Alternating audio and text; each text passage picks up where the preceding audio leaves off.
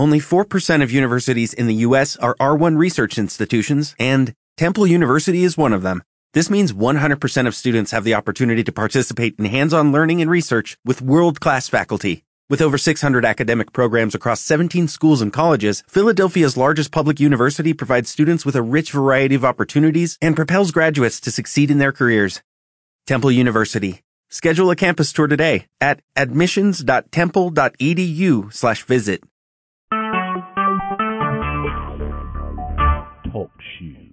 Recorded live.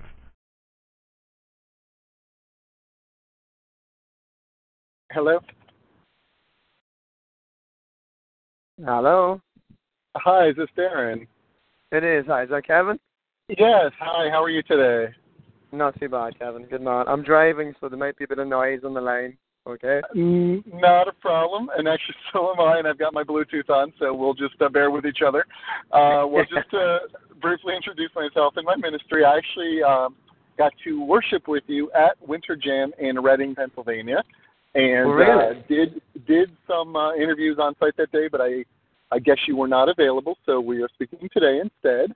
Uh, Okay. and what I do for the website is I write weekly behind the song devotional articles where I learn Uh-huh. from the artist the story behind writing their songs, and then also the scripture or life verse uh, that uh, Yeah. has importance to the artist, and then also a little bit of life application, takeaway message, and kind of some devotional thoughts that I write up as an article. And uh, naturally, everything comes alive.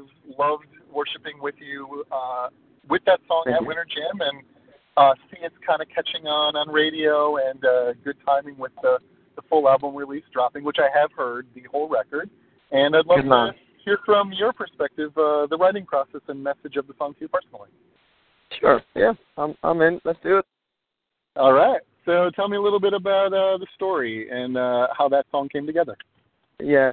Um. So everything comes alive was probably, I think it was the second song I had wrote when I came to Nashville in the summer of 2014.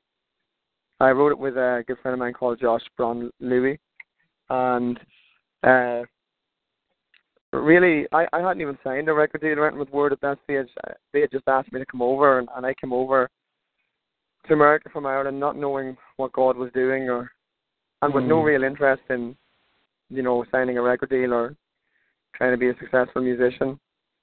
But so anyway, they, they set up a number of writes, and that morning I was due to write with Josh. I woke up and I had th- those verses. Um, well, really, it was a chapter, Ephesians two, was in my Oh, mind, and uh, and that's really you talk about life verse or life chapters. That's mine. Um, Oh, that's awesome. and so it talks about how I was once dead in my sin, and talks about that. But then it goes on to say, "But God, being rich in mercy and because of His great love, um, has rescued me, has made me alive." And then it goes on further to say that um, God in Christ Jesus has seated us in heavenly places. And so for me, that song was literally a song to try and capture the redemption in Mm. my life and my wife's life.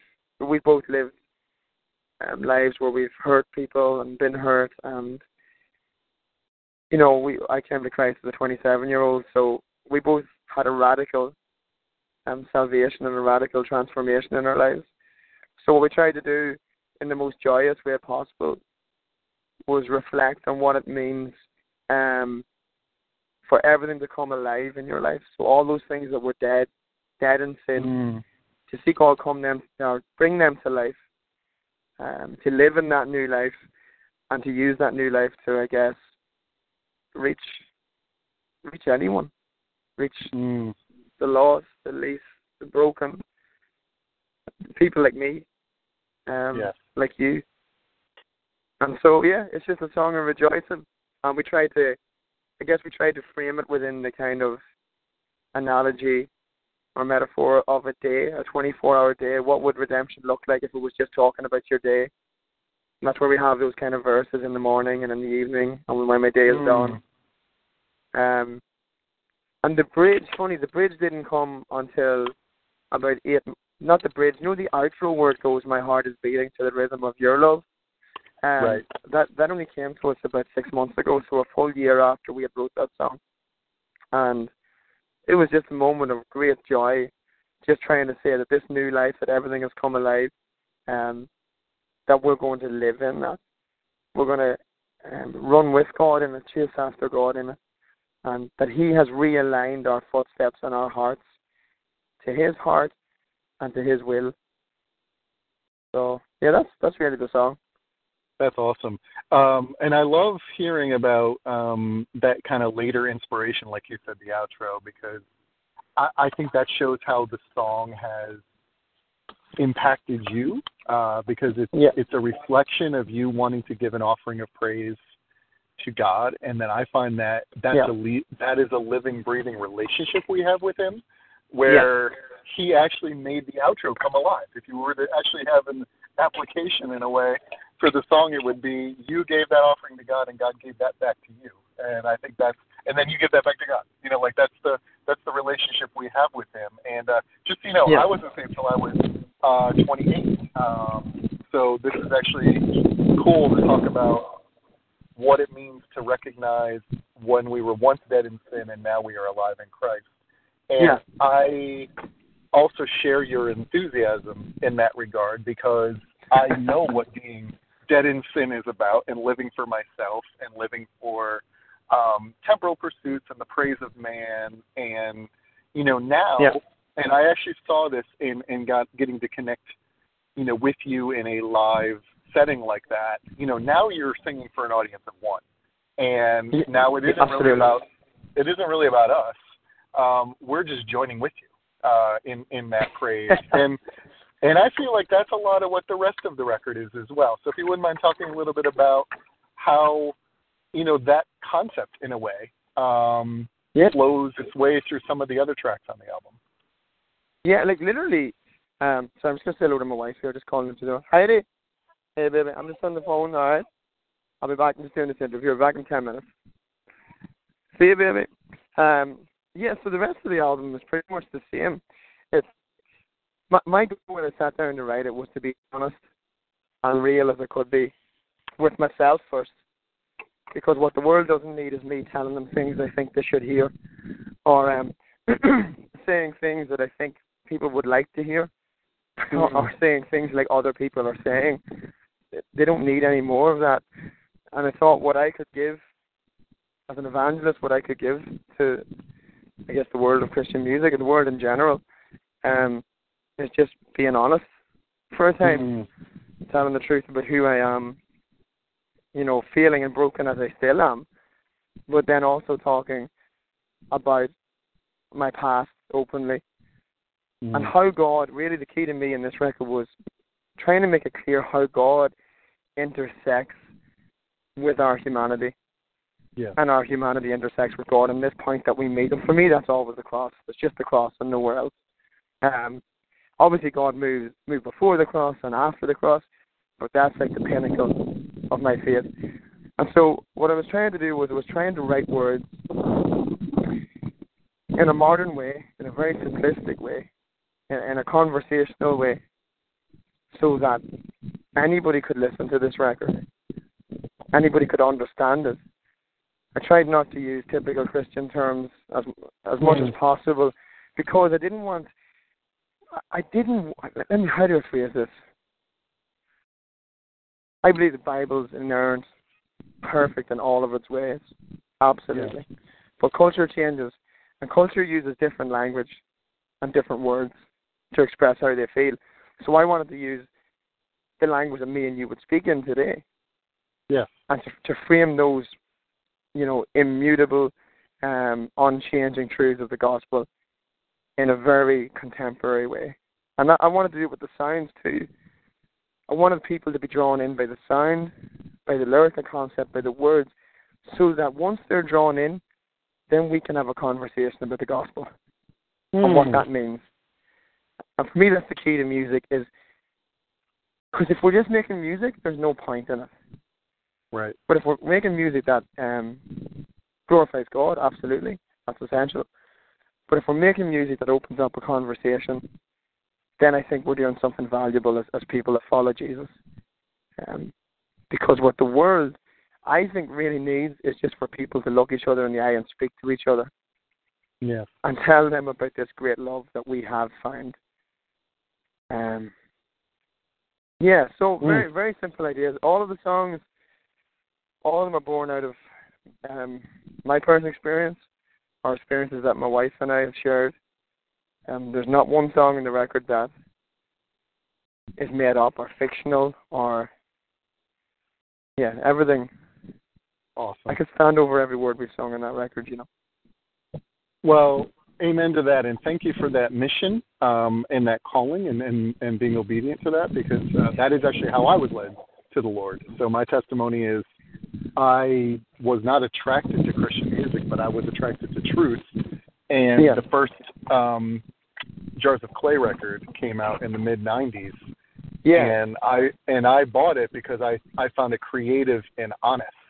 Uh, There you go. Uh, and and I heard artistic and language, modern language that I could identify with in talking Yeah. about Jesus and uh, and who He is to us, and maybe not even say Jesus, but I knew who they were talking about. And when that starts the conversation, like you said, they met Yep. me where I was, and then I was able to then meet the Savior.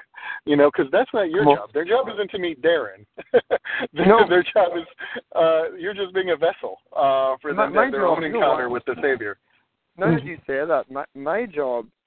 So I'm we're evangelists. We love to share share the gospel. That's our heart.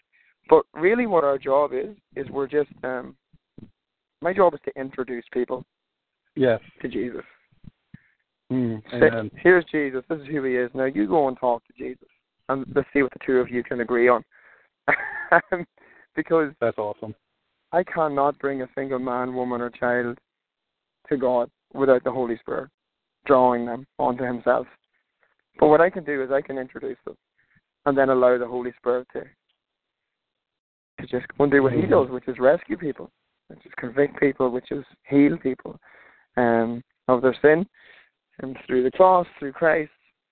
And sometimes we think our job is more important than it actually is. It's not Yeah. my job my job singing songs and writing songs is no more important than your job is to write about me writing songs or no more important no more important than it is my my wife out in the garden with my two kids um you know planting a flower bed what, whatever we do do it on to the glory of god do it to the best we can um but remember that god can use a donkey know?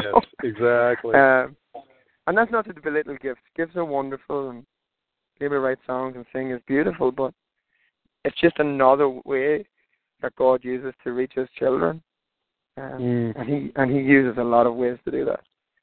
But Mm, I, I love this one. He knew it was perfect for me to do, so I love the one that we're doing.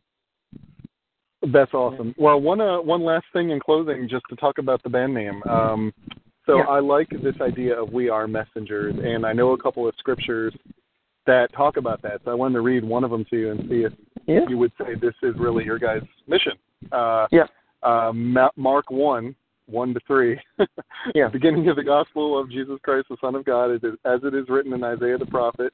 Behold, I send my messenger before your face, who will prepare your way, the voice of one crying in the wilderness. Make ready the Mhm. way of the Lord, make make his paths straight. So is that part of it? And Perfect. then there's also Matthew eleven ten. Be, Behold, I send my messenger, and then of course in Malachi, and I love this. You know Malachi three one. Behold, I'm going to send my messenger, and he will clear Yeah. the way before me. So both the Yeah. prophecy and the fulfillment, uh, and I think that's you're just kind of trying to live that out. It sounds like. Yeah, and I love all those passages. I, really love how John the Baptist frames. He says, "Listen, there's one coming after me, and I'm not fit to tie his shoelaces." Uh, yes, And that's me. yes. You know, and- and it's a weird way. I know Christ has come and the prophecy has been fulfilled, but we've got the same job to a world that doesn't know who He is. Our job is to say, listen, look at there's one, there's Jesus, and I am not fit to tie His shoelaces, but He has chosen to lavish me with a great, great love. Let, let Mm. me introduce you to Him. Um, and so when I thought of the band name, we could very easily have done just a, you know, Darren Mulligan type thing. But I never wanted it to be about me, and I, I don't want it ever to become about me. So I wanted something that tied in with scripture, but but something that could, people could latch on to and go, this is ours. You know, uh, Right. we are we're all called to be messengers of the gospel, all of us. And so that instead of it becoming about a person, it becomes about a people group that understand their calling in God and understand the message that they're trying to deliver. Um, how else would you frame that? Sorry, I had something in my head. No, that's Yeah, one last thing in that. The um when we were choosing the name, one of the things was I'm big on telling stories. Maybe it's part of my Irish heritage. We love to tell stories to communicate ideas, much like Jesus used parables, yes. ex- except nowhere near as um, articulated as his. right, sure. we love to tell stories, and for us, a, a big theme was that each of our lives is this story. It's a big storyboard that God's been working on, and that we all have a story that's worth telling, and we tell it with our Mm. lives. So our lives, in many ways, are the message that we're um, that we're trying to we're trying to send to the rest of humanity. We're saying this is who you got that passage in Ephesians. We were dead in our sins. But God is rich in mercy. Because of his great love. He has given me this life and he's allowed me to live again. And each of our stories look different, but they all come from the same place. They all follow a similar pattern. And we'll all find the same end in him. And so I think if we use that analogy as um, our lives as being messages from God, then we can Mm. all latch on to this idea that we are all messengers.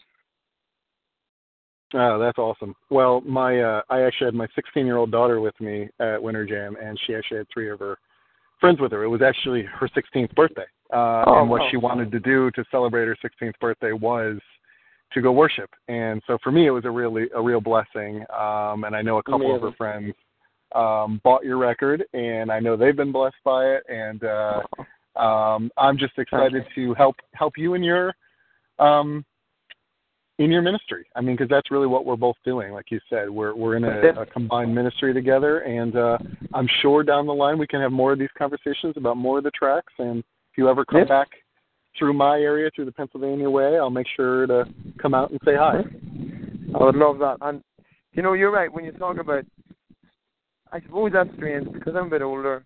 I know why I'm here. I know what I'm doing. I know what God has called me to be. To do. That's not to say I always do that or be that, but I know what He wants from me. And uh, when you, support us, Kevin, um, you can trust us that we're trying to do the best we can with what He's given us. Mm. And we we will Well, see it, you know, but we're, you know at times, but we're doing what we can. No, that's great. Well, we uh, it's our pleasure to partner with you, and um, I know we've I know we have an album review already, and like I said, I'll get my devotional up as well, and uh, I'll send it back your way. And Awesome. uh, until we talk again, all the best to you, and God bless. God bless you, man. Take care, Kevin. Uh, you too, Darren. All right, see ya. All right, bye bye.